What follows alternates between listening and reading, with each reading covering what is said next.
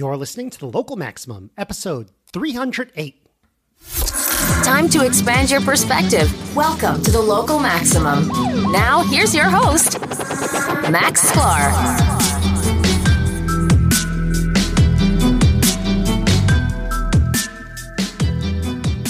Welcome, everyone. Welcome. You have reached another Local Maximum. Today, finally, joined once again by Aaron. Aaron, how you doing?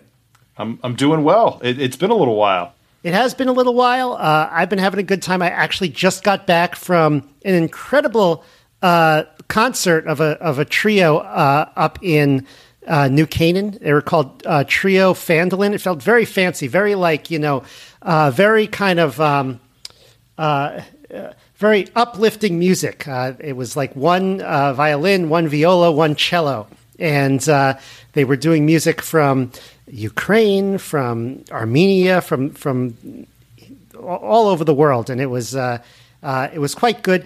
I was just going to toss out that we, we, we may be uh, discussing some some popular music a little bit later on. Oh, nice! But but not what what typically gets played on on that kind of trio. So well, what very, type very what type of music uh, is that? Is that that's not classical? That's like um, it, uh, um, you, you, could use the term chamber music probably oh, okay. to yeah. to encompass it, but but I, yeah, because classical is really more of a period. Yeah, chamber is more of kind of a, a, a style or a, a format. I, I, felt like they were almost recording for a um, uh, like a, movie score or something like mm. that um, which is a different type of music. But today we're going to talk about the fourth turning uh, once again. This is, and I, I just finished reading the book. This is a new book that came out by Neil Howe. The fourth turning is here. Now, we discussed his earlier book called The Fourth Turning. Uh, that came out in 1997 with William Strauss. So they were talking about the future there. And we were, they were saying, wow, the 2020s are going to be a real turbulent decade. And they were saying this in 1997. Well, here we are in the 2020s. Some of his predictions came true, not all of them, but, but, but enough to, to be uh, interesting. So he decided to write a new book called The Fourth Turning, which seems like a culmination. It is 450 pages, seems like a culmination of all his work. He's a demographer, a uh, uh, political prognosticator, uh, uh, uh, Neil Howe. Um, and I, I bit the bullet and I read all 450 pages. So here you go. You can ask me questions about it. but first of all, let's. Um, let's talk about a little bit about what the the fourth turning here is, because this is Strauss Howe generational theory.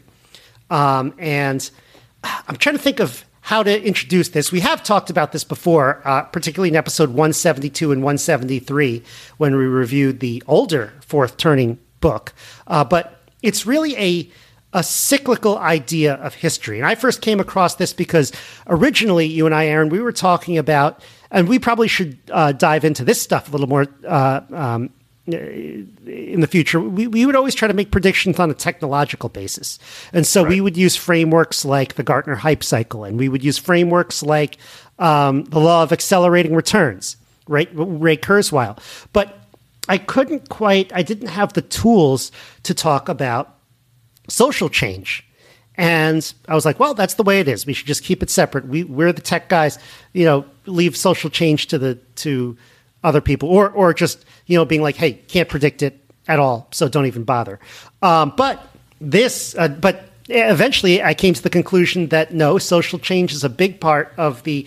It interacts with technology in a very fundamental way, and you can't ignore it uh, if you're if you want to talk and, about and vice versa. Yeah, exactly. So if you want to talk about social change, you can't ignore technology, which actually I think Howe um, should go into more technology technological change in his book, but that's that's a little perhaps criticism that we could talk about later. And if you want to talk about technological change, you uh, should not ignore social change. Um, and so uh, uh, uh, this uh, fourth turning uh, Strauss Howe generational theory gives a really good framework for talking about social change. And really, he's talking about generations and how different generations of people. View the world differently. And it's funny because you think, well, why should I view the world exactly the same as someone who was just born the same time as me, you know?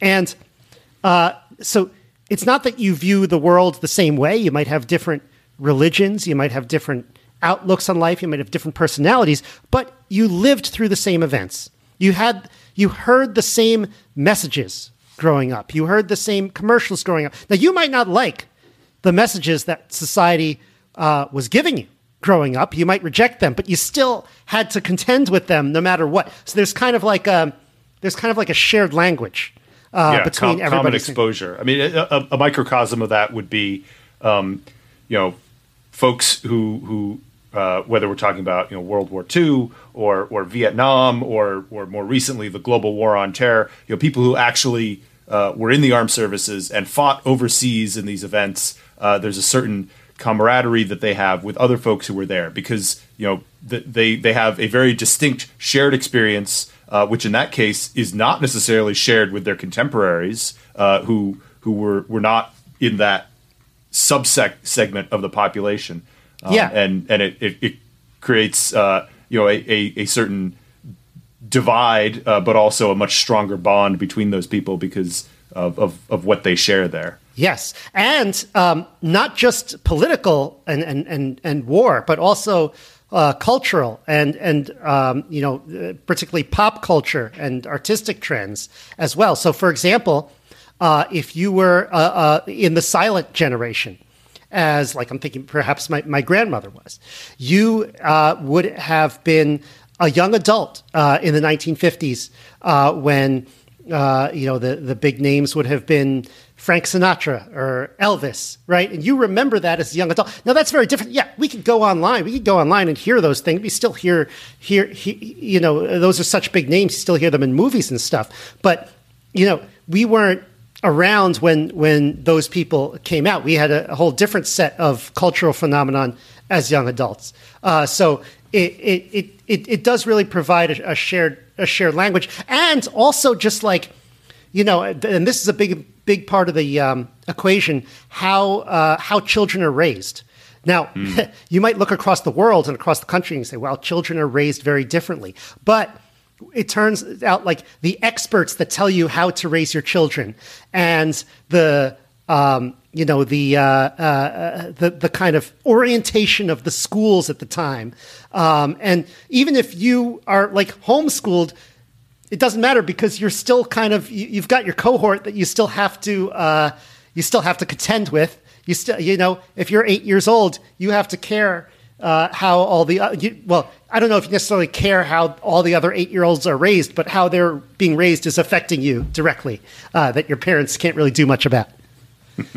so um, so why does this create cycles? Um, and, and, I think the reason is that, uh, and, and, this has been noticed um, for a long time. It's not, not, that Strauss and Howe made this up. They kind of refined the theory a little bit, which um, in a way that's like helpful to put it all together, but it might not be the only way to refine it. Uh, but it's been mentioned by the ancient Greeks, the Etruscans, the, the Romans, um, and more concretely by I think it was a 14th century Arab uh, writer called Ibn Khaldun, who said, you know, the future is the same as the past, and they basically uh, said that this is th- these cycles are um, are about the length of a life a lifetime, so they'll be about 80 to 100 years, and that's called the saeculum. And what happens is a generation will raise the next generation uh, depending upon the generations above them. Usually, there's usually when you're uh, in your childhood, there are three generations above you, and then there's elders who could be very old, and they're actually very interesting as well because those uh, those um, those uh, what are they called? Late elders, I think he called them. Elderly elders. You, you, have lived be, you, you know you, have already lived beyond the uh, the full saeculum, so. You, you've come back full circle. They're, they're, starting to see repeats. Yeah, and they actually have very interesting things to say, and so he got into some of that as well. I, I found that part of the book uh, interesting, uh, but um, but usually there are not as many of them around these days. Uh, you know, um, um, by the time you get to the now these days, um, Howe says the cycle might be getting longer because people are living longer and they're hanging on to cultural and political significance a lot longer as well. Uh, so, um, and you know, we see this in, in Congress, and, and I don't have to. I, I probably don't have to make that uh, that argument. But yes, so uh, generations raise the next generation. The next generation kind of reacts to the events and the attitudes of the previous generation, and that causes this what ends up being a, a, a, a cycle of about 80 to 100 years. So, one prime example, a good way to think about it is let's say one generation is shaped by fighting and winning a great war. Tired of fighting that war, they know what they fought for. They don't want to get into another war. Um, so the the attitudes of that generation, they're going to have one attitude raising their kids. Next generation, they have no memory of this, and so they're going to interpret events. And it's not that they're not going to listen to the lessons from their elders at all, but they're going to interpret them very differently than people who lived through it. And so, uh, to make that more concrete, we have lost the World War II generation over the last few years, uh, and so that might affect the way people are interpreting events today. And not only have we lost the World War II generation, but anyone our age, millennials, younger, we were not raised by people who remember World War II either. So uh, it's it's getting uh, deeper and deeper uh, into the past. So you posted this uh, overly simplified version. Tell me about that because I think that's more yeah, so- easy to reference. I, I, think a lot of people may have seen this in one form or another, but but it's it's kind of memeified as uh, hard times create strong men, strong men create good times, good times create weak men, and weak men create hard times, and then you loop back over again. Yes, um, and, I, and, I, I, keep thinking like you know, okay, we we grew up in good times. It's made us weak, and I'm like, okay, times are getting hard. Let's get strong. And then I realized, oh, no, no, no. We don't get strong. We have to wait until the next generation. Uh, no, uh, but um, uh, uh it, it, that is well, the meme. Would, would we be in the hard times or would we be the weak men creating the hard times? Uh, yeah, it's unclear. Um, now, so I should point out that, that in, in Strauss Howe generational theory, they don't. Um, they never talk about uh, strong men or weak men. They don't even talk about hard times or easy times. They're just different. Um, obviously, a fourth turning, which we're in now, which is the crisis time, could be very hard. Crisis doesn't sound easy. Yes, yes. It's not smooth sailing. But, but you could have hard times uh, in other times as well, and you could have parts of the fourth turning that are not so bad. Uh, so, uh, so I, I don't.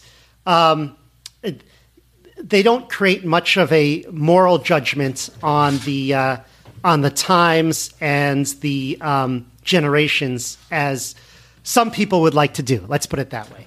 Yeah, I mean, uh, and, and, the uh, I think you're about to, to touch on the the generational types, the the names that he granted to them. You know, sure, hero and prophet uh, have have strong positive connotations to them, uh, but but nomad and artist don't really carry negative connotations either. So it's no. it, they're they're they're they're generally you know neut- neutral or positive. Um, but yeah. that, that doesn't that's, it, it, it doesn't come with a, a baked in value judgment. And what's interesting is that um, for every turning, um, all of these things, like you know, everyone kind of participates to create right. the turning. It's not like they're they're four generations around at any given time. It's just that they are in different uh, different stages of the upswing, downswing in their their dominance or their role in society. Right, and they're when creating, a particular turning occurs. They're creating that. Right, right. So um, here are the four generation types. Uh, we'll go we'll go through them in order. Uh, although I, I, don't really know if there's an in order, but you know, let's see. So there is uh, so the first well well in cyclical order. So we'll start with the prophet, which is what he starts with. Um, that is the first generation type. They're usually they're called prophets because during the awakening they're young adults. Uh, these are people who are, uh, this is the boomers. Um, they're born after the Great War and after the Great Crisis. Uh, so um, then after them comes the nomads, which I think is comes from like the, the, the biblical story where it's like okay after the great crisis of the exodus now we have the wandering in the desert and and the and the golden calf or whatever. That's the nomad. So that is that's Gen X, and we're going to talk a lot about Gen X today because they're they're really interesting. Uh, these are people who are today in their 40s and 50s, uh, and who um, were born probably in the in the 60s in the 1960s and the 1970s, um, and they tend to be a lot more cynical.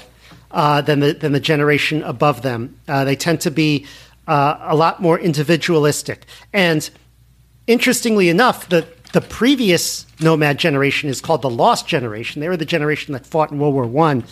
Um, in Europe, they were literally lost because a lot of them died. Um, and, but in uh, in America, uh, you know, they they were people who were born in the late 1800s. Um, so that would include my great grandfather, who I met when I was very young, who was born in 1899. Uh, these he might have been too young to to fight in in World War One or, or, just barely, but. Um, I, I, but he didn't. But you know, a lot of the people who World War One veterans were not treated the same was, way. As was World he already in the states at that point? Oh yeah, or, yeah, yeah. Okay. He's, he's born. Well, um, yeah, and and our our uh, the scale of our involvement in World War One was uh, significantly right. less than than we would see in the next World War. Well, if I remember correctly, and I hope I'm getting my history right, after World War One, uh, which is later on towards the fourth turning, they had like the uh, the bonus army, which was a bunch of World War One veterans were not happy with the deal that they had had gotten. So oh, I, I, thought I thought the bonus army was uh, Civil War veterans, but I could be mixing things up. Uh, now I now I have to look it up to make sure I'm getting it correct. but uh, uh, let me. Uh, the bonus army was a group of 43,000 demonstrators, 17,000 veterans of U.S. involvement in World War Ones who gathered in Washington in 1932. Okay, so yes, these would have been a lot of. Um, a lot of lost generation folks, and they were also the folks who were, you know, in the 1920s, uh, you know, uh, uh, involved in um, possibly the illegal liquor trade or uh, you know uh, uh, uh flappers perhaps? in the speakeasies. Yeah yeah. Gen x is cool. Nomads are, are cool. I like them. Uh, they're they're kind of the han solo of the uh, of the group. And and so so we're going to talk about them a bit. The next is the hero generation. Now that's us. Um, that's also the world the generation that fought in world war ii they usually don't feel up to the task of doing what the last one did, uh, but that's actually quite common. Uh, so. Uh, now, yes. Now, does he use the term "the greatest generation" to refer to that? Uh, no, generation? he uses he... the term the, the GI generation. That's that's a little bit more uh, uh, neutral sounding. Right, right.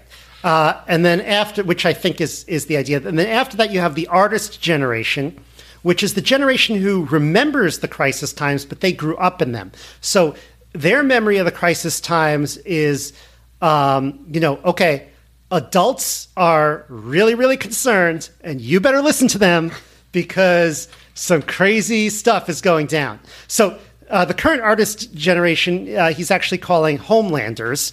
Um, Gen Z, he actually thinks is just like you know the media wants to jump the narrative of the new generation, but the Gen Z today is simply just the younger millennials, whereas we're the older hmm. millennial. Hmm.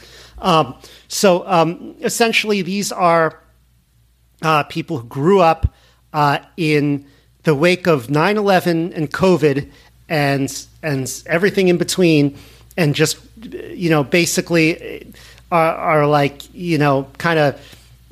Uh, uh, this generation is often like uh, um, you know uh, uh, they're the most controlled as as kids. Uh, maybe that's kind of a negative way to put it, but they're the most. Um, they, they have a childhood where it's like you really have to behave, and so they're kind of like the the, the very well behaved. Right. The, the, the, the, polar opposite of, of the kind of Gen Z uh, latchkey child stereotype.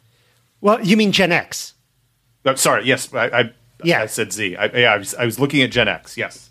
Right, right. Exactly, exactly. And so that kind of makes sense because we grew up in a world we, we grew up in a world where it was uh, that that whole between the latchkey and the the masked kid. Um, we we we grew up kind of in between that, where uh, you know the rules on kids were tightening, and I I definitely saw that growing up, and I just thought that was always the way it was. It was just yeah. Eh, we're just you know we're just our, our childhoods more, were becoming increasingly scheduled and coordinated. Yeah, and I just thought that's the way society moves, but no, it's because we were actually in the really hard part of the pendulum at back then, which which is really interesting uh, way of putting it. Uh, so. Um, so yeah, so those are the four generations. Artist generations. Artist is a really strangely named one. Uh, they are often, you know, they are economically collectivist, but that doesn't necessarily mean you know So, socialist. so, so fascist. with the the previous artist generation, would that be the silent generation? Yes. People who grew up, so like my grandparents, um, or, or, or some of my grandparents, some of you, some of my grandparents. I, I don't know how old your grandparents were. Uh, they remember World War II, but were too young to fight in it. Yeah, I- I Um, think my grandmother was was in her early teens during the war. Right, right. So your grandmother, same as mine, probably grew up.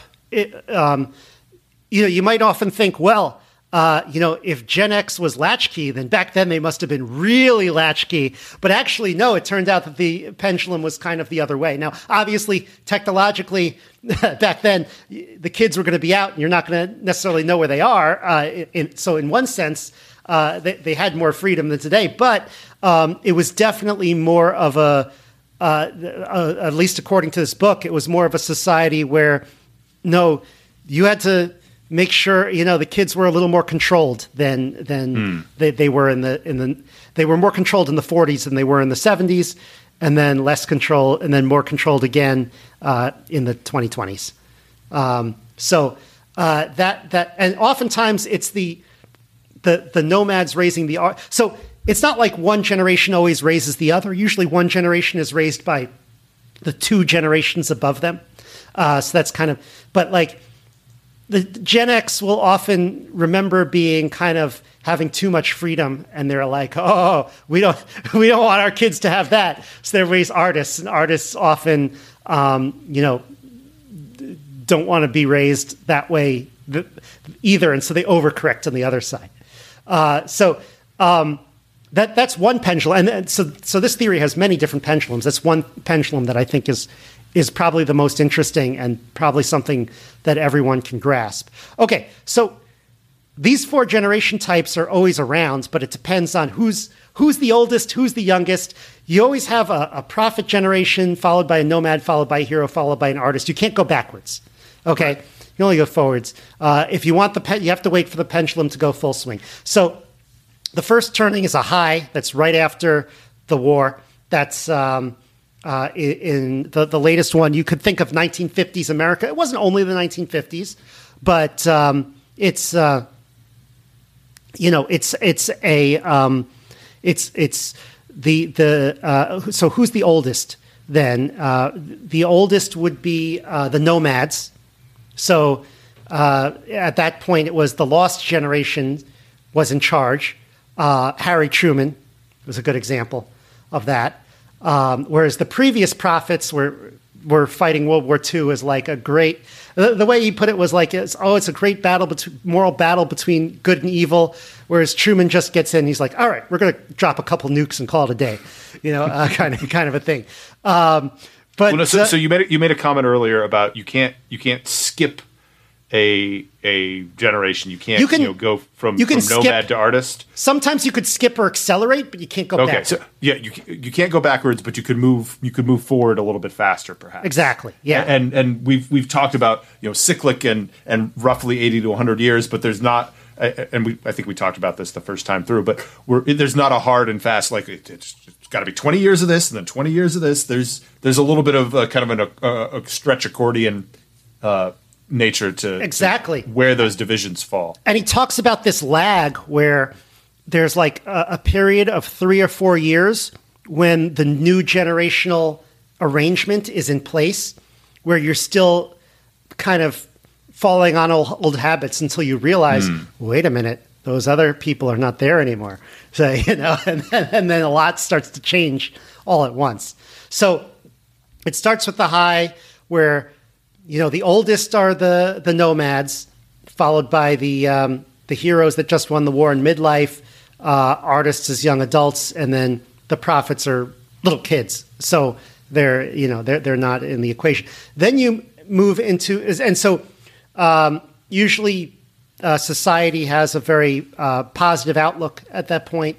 Um, then you move into the awakening, uh, which is um, kind of a spiritual and cultural upheavals, which usually include political upheavals as well, uh, but they're not overturning the whole political system. Um, they're more like, you know, uh, they, they, they more go along with like the, the cultural uh, So changes. so this would be kind of the the 60s and 70s countercultural movement in the U.S. Uh, yeah, and I think it's actually he places it from like uh, like 1963 all the way to kind of like the mid to late 80s.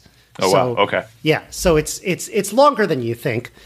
Um, some good 80s music, I suppose. Um, although interestingly enough, the um, he puts the Reagan Revolution as part of the uh, part of the awakening. Uh, it's not just the hippies; it's also you know the, then there's also the uh, evangelical movements as well. Uh, so it, it, it, for all these things, it's not just um, it's not just the, this right wing dominant or left wing dominant or traditionalist dominant or radical dominant. There's there's kind of a, a two the, sides. The whole, the whole society is swinging together in, in exactly a particular direction. It just manifests differently in different you know parties or, or segments or sectors. Yeah, so that's why he can say, "Hey, in this fourth turning, we're, we can't tell you which uh, which whether red America wins or blue America wins. We could just tell you how they're going to fight each other, you know, or how they're going to relate to each other as this goes on. So, awakening occurs, uh, cultural upheavals. Then you finally get tired of that. So, the, so that's the uh, the prof, the prophets are young adults. They're taking part in this awakening as young adults. The artists are also taking part in this awakening as as midlifers. Um, uh, one interesting fact that I remember from the book is that, uh, you know, after World War II, uh, the heroes, the, the GI generation, they come home, right, and they start having, uh, they start having lots of kids. Uh, you know, the, they're tired of this wartime stuff. They start having kids, you know, um, and, and you get the baby boom. The artist generation, the the silent generation, who were too young during World War II, now, uh, you know, now they turn 20 right after the war, right? They start marrying and having kids as well. So you have two generations having kids a lot at the same time to produce the boomer generation. Hmm. Just kind of borrow from both both generations, which is actually something similar that might be might be happening in our future. Uh, so I guess the GIs, a lot like us, the millennials, waited uh, longer to uh, get married and have kids.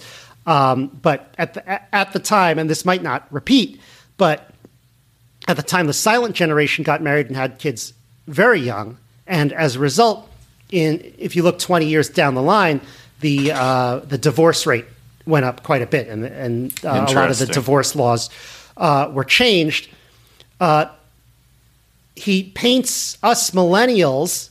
Eh, this is this has been true for me, not necessarily, uh, uh, but like as being a lot more being all for marriage and, and, and, as an institution, but being much more cautious than the previous generation. Um, whereas, you know, maybe the nomad generation might have been a lot more uh, um, skeptical of. That, that's certainly the impression that I've yeah. gotten. However, uh, I I wouldn't necessarily have attributed that to a millennial thing as much as I'm in a uh, you know four year college grad bubble, uh, which right. which is a socioeconomic indicator uh, tends to skew much more towards marry later, have children later, um, yeah, compared but, to the population at large. But but also that's a growing portion of the population. Uh, as you know, exactly. I, I, don't I don't know if you could say that that is uh, because of or or strongly correlated with uh, the, the the turnings, but but it certainly uh, happens to be at least this time around happening in uh, in tandem with it. Right. Right. So if we go through the awakenings, right? High, everyone's raising kids. In the awakening, uh, everyone is having uh, is, is is involved in, in in cultural upheavals. What happens to raising the kids? Eh, just let the kids do whatever they want, and that, that, that, that produces the uh, the lost uh, the uh, the the nomad generation. So they become young adults. Uh, the awakening kind of sputters out, and you have this unraveling, which I don't really like that name because you know, the 1990s were, were pretty good, uh, as were the 20s, but it's really a time where, okay, we've had political unity. Um, we've had the awakening that kind of is, is table stakes for the new culture. Now the unraveling is, I guess, it's it's the unraveling of the institutional, um, uh, uh, uh like the the um, the institutional consensus from the high I suppose. So like you know, people are kind of off doing their own thing, and they, they often say like unravelings are, are are a great time to have like a a, a, frenzy of innovation with like um, new uh, new startups, new technology. Yeah. So I mean, a, a, So- a way to, that you could couch that is that uh, our our latest unraveling uh, kind of coincided with the fall of the the Soviet Union, and so all of a sudden, uh, a force that that has for uh, basically two generations the uh, focused a lot of our our national and international efforts. Uh, the you know this this conflict of ideals, uh, you know having a, a concrete enemy, uh, it's gone now, and uh, now that we Yeah. don't have that that unifying focus, uh, it makes sense that things would start to kind of unravel and fall apart, and we'd find other things to to fight among ourselves over. It is, yeah, it's really interesting. And so, one thing that people like to do with this is they like to quibble over the dates that um, the different things start. But, but you make a good point because um, Neil Howe puts, I, I don't know exactly when he puts the end of the second turning, it's sometime in the mid 80s. Uh, certainly, the fall of, of communism has to be a very important event, uh, and I'm sure he would agree at the beginning of the of the latest unraveling. Uh, so basically, the latest unraveling, uh, we heroes are kind of too young uh, to uh, uh, to remember it. Nothing is really settled. You know, there there's wars and stuff. There's political debates and stuff, but nothing really gets settled during the unraveling. And then finally, the the prophets the boomer generation become the new elders. And then you move into a crisis mode where they're like, all right, it's the fourth quarter of our lives at least. let's bring it on. We, let's bring on the great, uh, you know, good and evil uh, uh, uh, uh, fight. And so that puts us as young adulthoods uh, kind of in the crosshairs of that. I'm sort of um, interpreting it in a certain way. I'm sure it could be interpreted in, in many different ways. And then the new artist generation is born, you know, and they're kind of um, they're they're they're living amidst this crisis. And the nomads, the uh, the kind of Gen X people are are raising the new kids, and they're also kind of um, they're the ones making the kind of decisions uh, during this time. They're they're the generals. They're the, you know, they're the, the, the they're the doers. They're the practical ones that are putting everything into effect.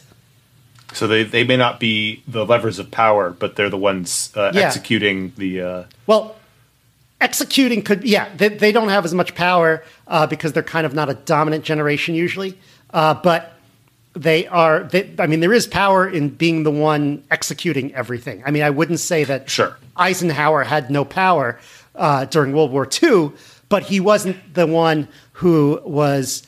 Um, and, and and he had a lot of uh, moral influence as well, I'm, I'm sure. But you know, he wasn't the one uh, defining the the great moral battle at the time. Uh, so eh, I don't know. You, you could probably um, you could probably uh, like I, I remember all the examples that are given here. It's you could probably quibble about whether they're good examples or not, but um, I'll use them. Um, okay, so, Well, so so one thing that you you mentioned in passing uh, was uh, that that we could see some departure from this in, in the sense of things being sped up or condensed in in how quickly we move through a phase or or you know how how long a generation may actually be on on the map there. Um, Right. One one of the other things you mentioned in your notes was was uh, that that uh, departures from this or conflicts here could come when when societies who are at, that who who are, are in different swings of their pendulums interacting with each other. Um, and and I don't know did did they address in, in or did did he address in this latest book uh, whether we are at an end of that that that in a a society that has become almost completely globalized uh, can a, a case where well, oh Europe and and the U.S. are on different different uh, different timelines. They're in different turnings right now, um, and and so you can't you can't map directly between them. Uh, give, given where where we are now in terms of, of the the global economy, global uh, you know society, is is that over? Uh, you know, un- until we see a, a significant fracturing, or or could that still be happening today? Yes, you did talk about the French Revolution and how at the time, like Europe was a little bit behind the Anglosphere, uh, uh, Britain and the U.S. However, um, yeah, I, I, my my impression, and I can't, you know, I read the whole book, I internalized it. I, I'm, I'm not sure I can get every quote exactly, but my impression of what he's saying is that uh, this may have reset everyone on the same timeline, thanks mm. to World War II. But we only have um, we only have one data point, so we don't really have enough. Uh, we can't really say right now. Yeah, I, I mean, because uh, tell me to hold this thought if if it's appropriate, but. I'm curious, was there anything that, that he called out specifically that, oh, we got this wrong in the first book, and, and I'm not just elaborating on the theory, I need to correct something or, or reverse something we laid out there. Oh, interesting. No, I don't I don't think I remember that. Um, so so cool everything he, he said before holds up. He's he's just got well, you know, a, a, another 20 years of insight to, to add on to it. I guess so. Yeah. Yeah. Yeah. And so right? You talk about like um, expanding and contracting timelines. Uh, w- what's interesting is, you know, that the Civil War saeculum is kind of messed up uh, in, in in in his theory because, uh, okay, uh, you know what he calls the uh, the era of good feelings is a really long first turning that stretches from George Washington all the way through uh, James Monroe. Um, but historically, when we talk about the era of good feelings, that's usually only talking about that last president, James Monroe, uh, which is really interesting because no one ran against James Monroe. But so he considers that one long first turning. Then you have the War of 1812 during the first turning, the Confirmation War.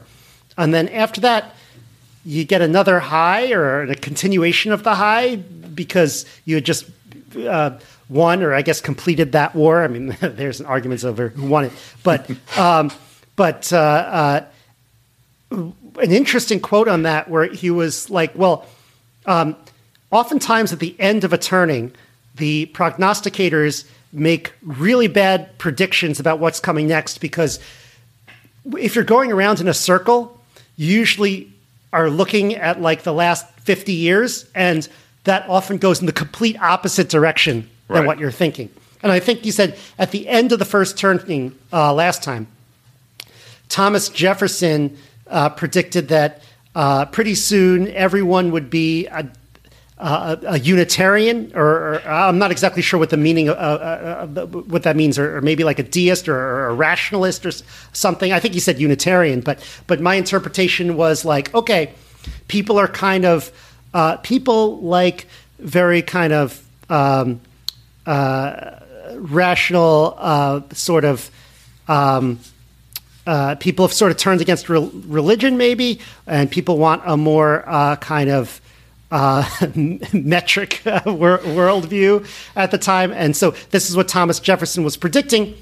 A few years later, right into the to an actual awakening that was like well, a huge shout. Put, putting on my my engineer hat, I'm trying to yeah. visualize this graphically, and I'm thinking yes. we, are talking about a, a circle, mm-hmm. and uh, if we want to stretch that circle over uh, uh, an x-axis of time, really that that starts looking like a sine wave.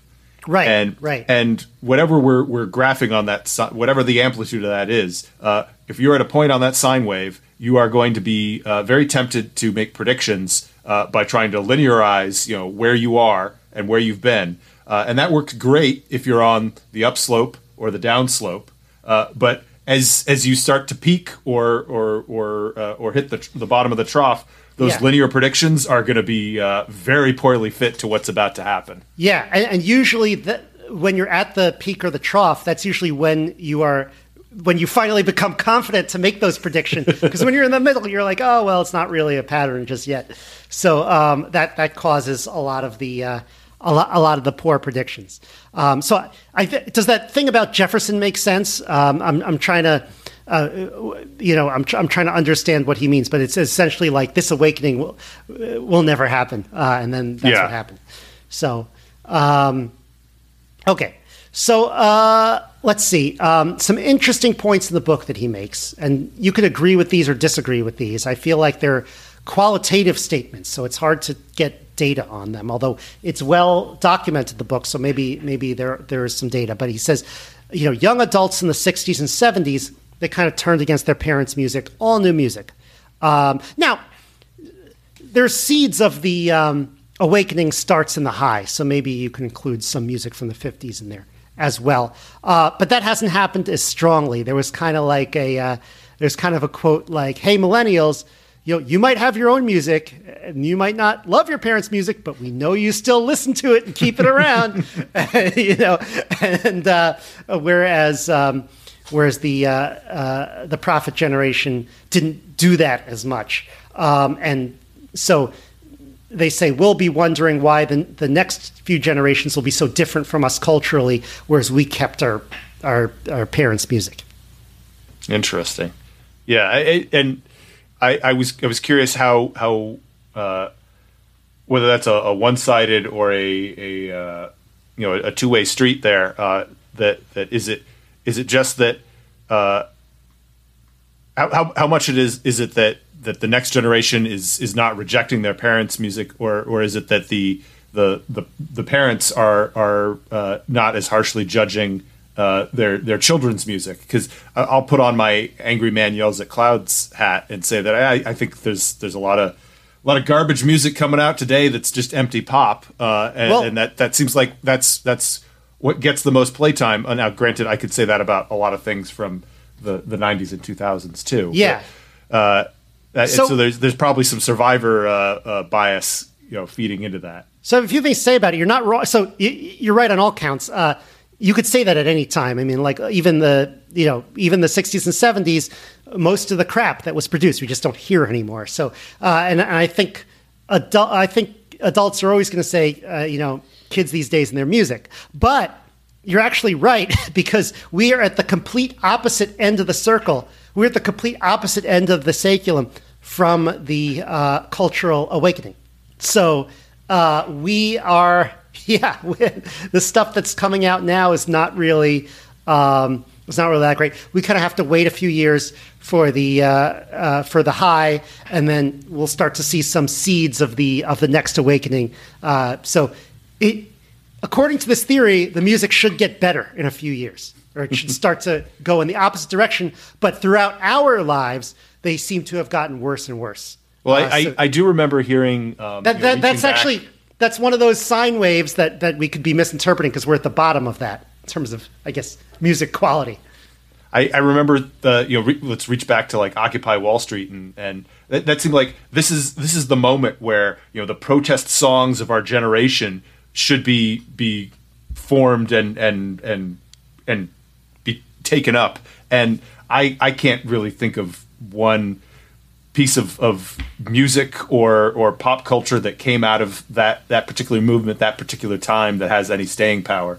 Um, yeah. So so there's something to be said there for we're, we're as as much as we we we think we might be going through these these you know world defining or, or, or generation defining struggles, we're not producing the the art, so to speak, that that goes with that that we've seen in some previous generations from I believe from the you know the what is it, the nomads and the artists. Right. I, I believe it was Howard Stern uh, who uh, who was a boomer who lived through 9/11 and who went from turn the entire Middle East to glass and uh, and and kill everyone in the region to being uh, anti-war in about five years or something. And then I, I remember him saying okay, now all of the protest music and stuff is coming back, probably remembering the the 60s and 70s. Mm. And it's like, no, I mean, yes, there's music about that, but who are any of them remembered? Like, if you want to think, okay, give me like a, a, a, a some music protesting war that's popular. It's not going to be from the last 20 years. Yeah, it's it's it's going to be like 50 years old. yeah, exactly, exactly. So, um, well, that, that that that makes me think a little bit of the, um, and and I don't know how how well this extrapolates into current day into the future, but um, you know there was the what was the show? Mash, um, which which was ostensibly set in the Korean War, but was really a uh, uh, a commentary on the Vietnam War and how uh, you know a, a generation will use not not their current conflict or their current war, but they'll they'll they'll comment on that by making art about the previous one. And kind of the the the cycle of you know when when did uh, you know, when, when did when did westerns, when did cowboy movies kind of phase out, and all of a sudden it was it, the time was right. It had been long enough that they could start making World War II uh, movies, and uh, it surprisingly, we actually seem to be in a resurgence of that. Um, I think the the what is it? Uh, is it Spielberg is doing Masters of the Air, and there's there's some other stuff coming out. Uh, I just saw. I want to say it's on Netflix Yeah. that they're they've taken a lot of uh, footage from World War II and remastered and colorized it, uh, and so uh, I, I I I wonder what that signifies that that we're seeing.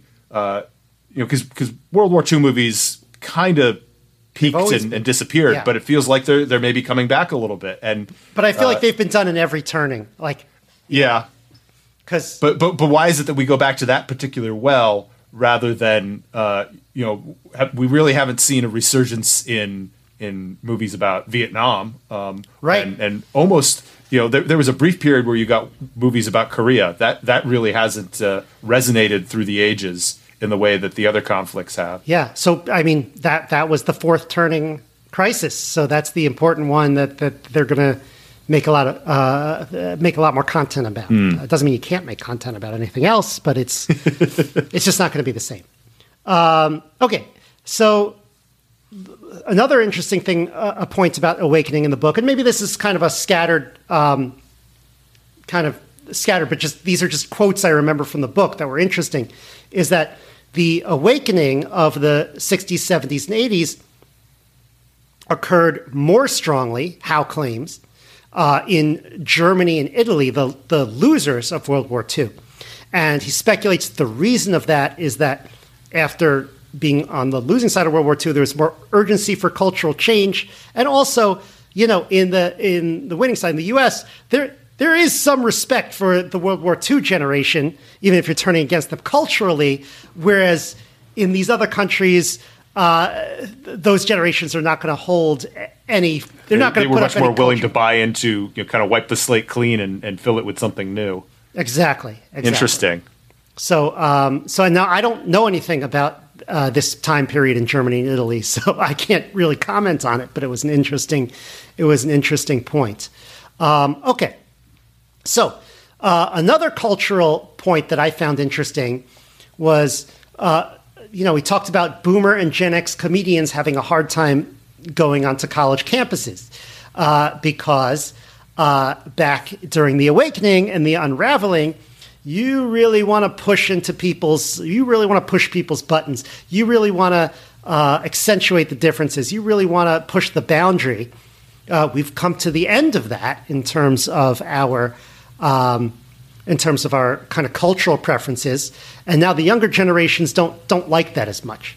Um, So uh, you know, uh, uh, Homelanders are and and just like the artists before them, our, our grandparents might not like that type of comedy. Now, also it's all it's all the woke stuff, but I I think that.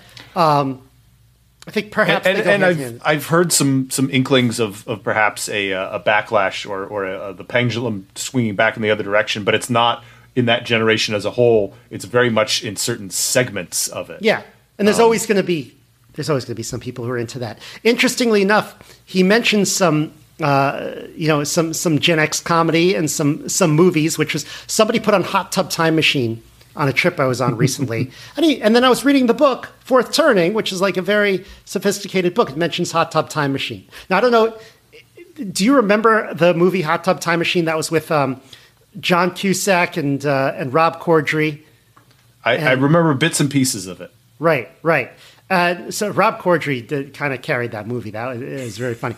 Uh, so the the premise is these are guys in their 40s. So at the time it came out, uh, 2010, it would be uh, uh, Gen X um, folks, and they're not really happy with where their life has gone. They kind of feel like their uh, youth was misspent, which is a very common theme in a nomad uh, a, a- a nomad. Um, uh, it- it- for for the nomad archetype, and they kind of wish they could go back in time. So they go back to the old ski place that they the, the old ski mountain in, in Colorado or, or wherever it is somewhere out west uh, where they where you know they used to party it up because you know nomads in their youth they're partying it up right so so they go back there and the place is a complete dump Um, you know the uh, you know there's a lot of the, the the places they used to go to are closed and boarded up. There's graffiti everywhere. They go to the hotel that they were at. It kind of smells funny. You know all that. Uh, so The, the years have not been kind. Right. So right now they are at the end. They're at the end of the third. Tur- so the movie takes place at the cusp between a third and fourth turning. We've unraveled. So, so they- unraveling and, and about to hit the crisis. Right. So they go to their hot tub. Uh, there's uh, uh, there's like a dead raccoon in the hot tub, and they're like, yeah. But then then it mysteriously gets fixed and, and cleaned up.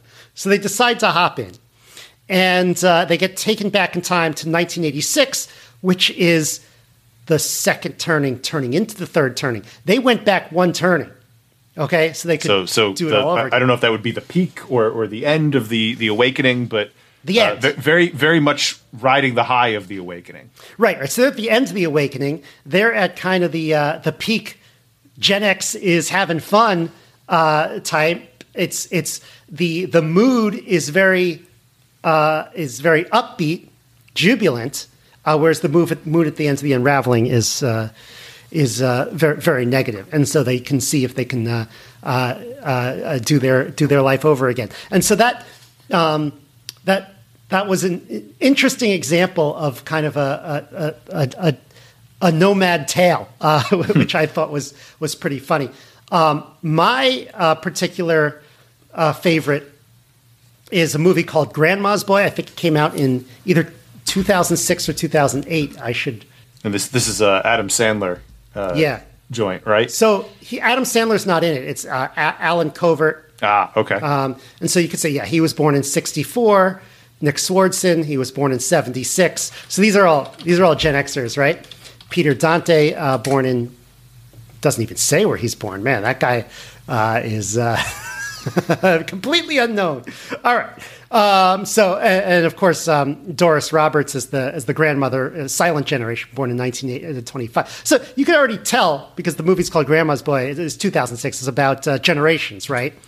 Yeah, so- well, and, I'm just looking at the uh, I don't know if it was the poster or the, the the cover from the the DVD, but it's the vibe it gives me is very like channeling Animal House. Oh, that yeah. The um, the uh, poster does. Yeah, But I- the, the artwork on it. Yeah, I don't think the movie is anything like Animal House. It's basically uh, they're stoners, and their jo- whole job is to test video games. You know, and his reasoning is like, "Hey, this this works for us. We're we're not here to, uh, you know, we're not like the boomers that either want to." Uh, go work for a, a, big firm or want to, you know, do you know, um, be uh, very idealistic. This is just, it's fun. and we make a living. Great. You know, and so uh, they're uh, Gen X um, video game testers. And there's a scene where they like when they take breaks, they go into like the video game room and they play against each other. It's a, it's it's kind of fun. They play. There's a there's a Dance Dance Revolution game where they're like um, they're playing against the millennials and winning uh, basically. Uh, and, and he's like, "Oh, it says I broke the game. Is that is that bad? Is that you know?" uh, so, um, so so they had their boss, who's a boomer, who's always trying to get them to like you know. Um, uh, who's always trying to get them to do like meditation in meetings to try to like uh, uh, find the answer and stuff. Is always trying to trying to find like uh, uh, spiritual meaning in everything, and they're just like this guy, you know, and they're just they're just trying to test the video game or make the video game. Uh, so and then um, so. Uh, and then, of course, you know they have the the, the grandmother who's who's a silent generation and all that. So, very interesting uh, uh, uh, look at the generations, and c- kind of a, a pretty funny movie uh, as well. Um, sometimes one generation makes a movie about their generation too late, and sometimes it works, and sometimes it sometimes it doesn't. Um, I feel, per, for example, what's another movie like this? Another stoner film. I'm thinking uh, is uh, you remember Harold and Kumar? Yeah. go to White Castle. Yeah, that so that was written by Gen Xers about their own college experience, but I think they did a good job of like updating it to 2006 uh, so that it was more uh, it was more millennial focused. So they were more um, it was more like trying to find meaning in everything, not just mess around.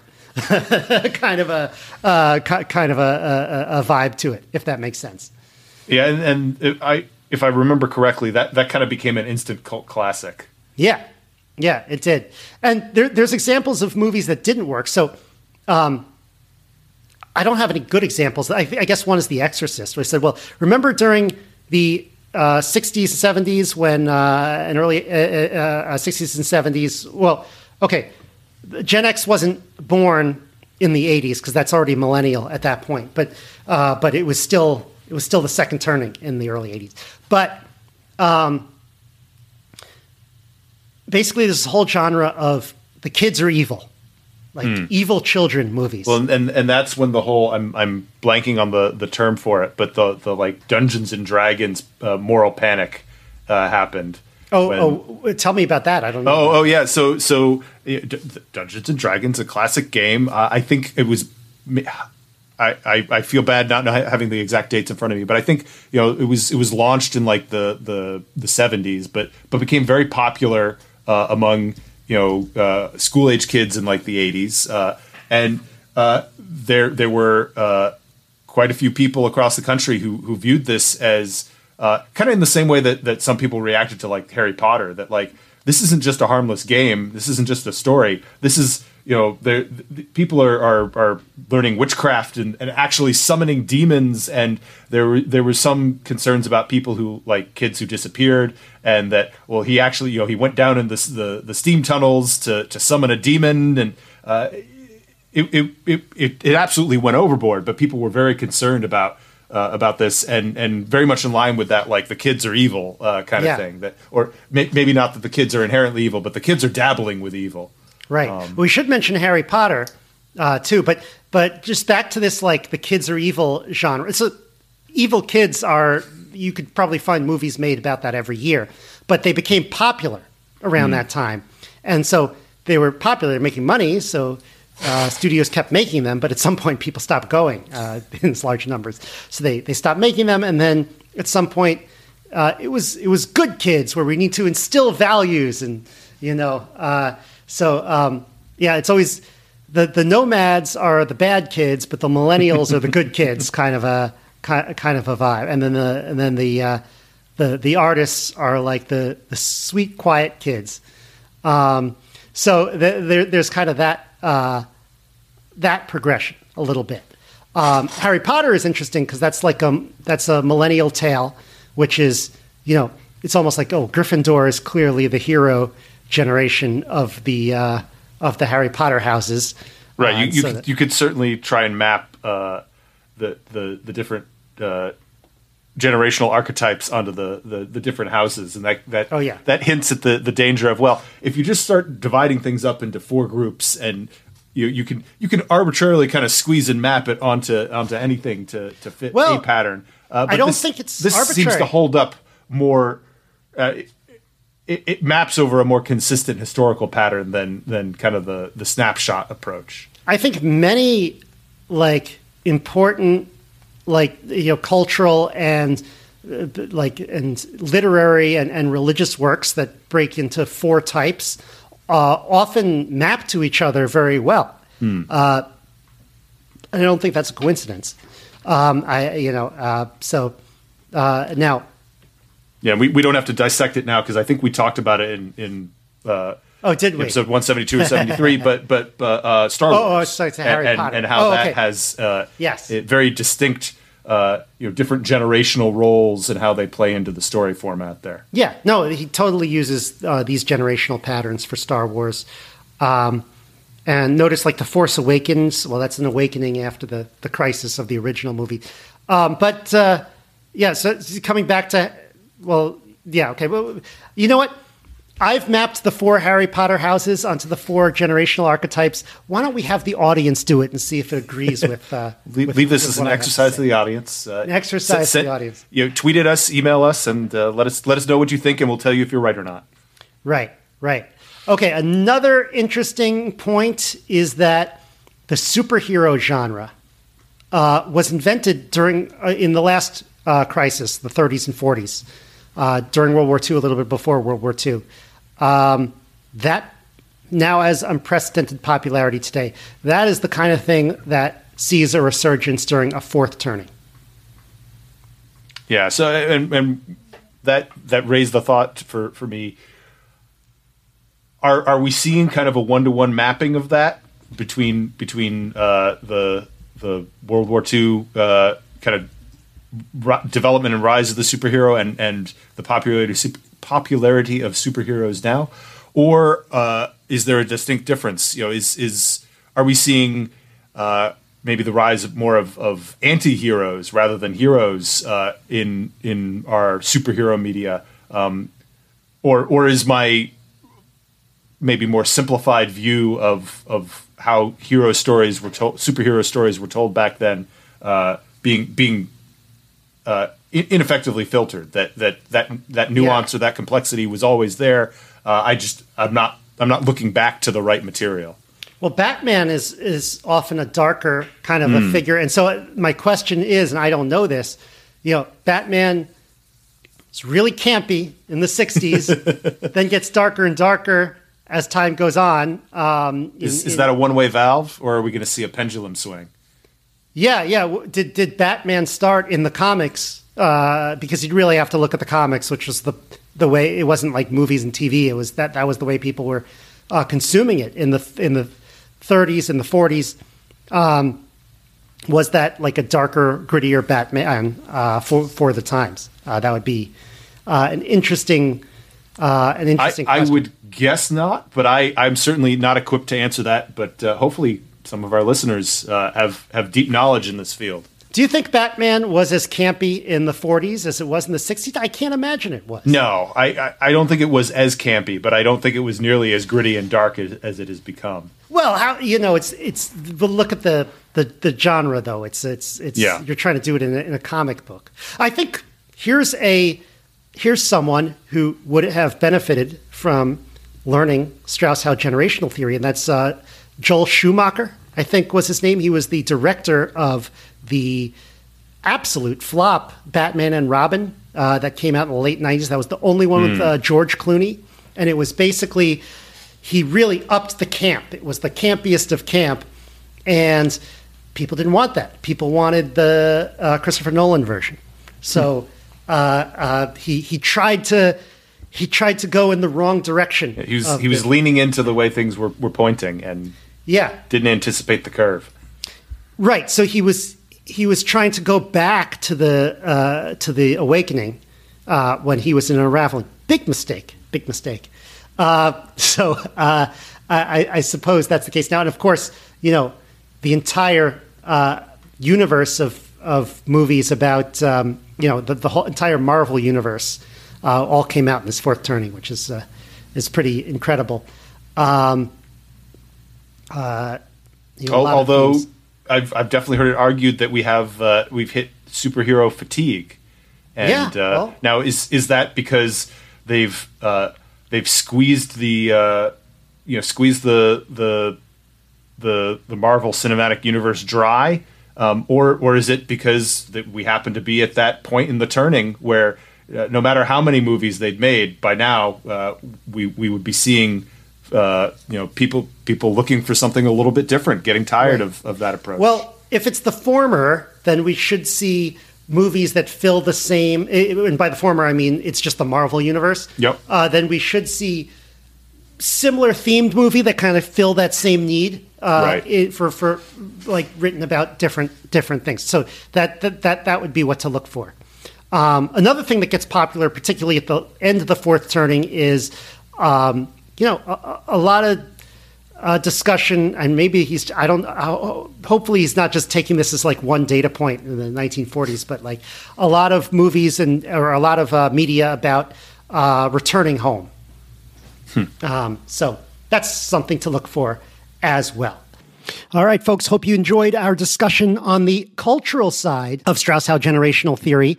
Uh, this conversation was done at you know one in the morning last night, and it goes on another hour. So we're going to play that next week, and that is on the question of how will this present crisis, this fourth turning, resolve. So a lot of the book talks about that, and so you're not going to if you like this discussion, you're not going to want to miss next week on our predictions on how the fourth turning heads out. Uh, hope you enjoyed as we approach the end of 2023. Have a great week, everyone.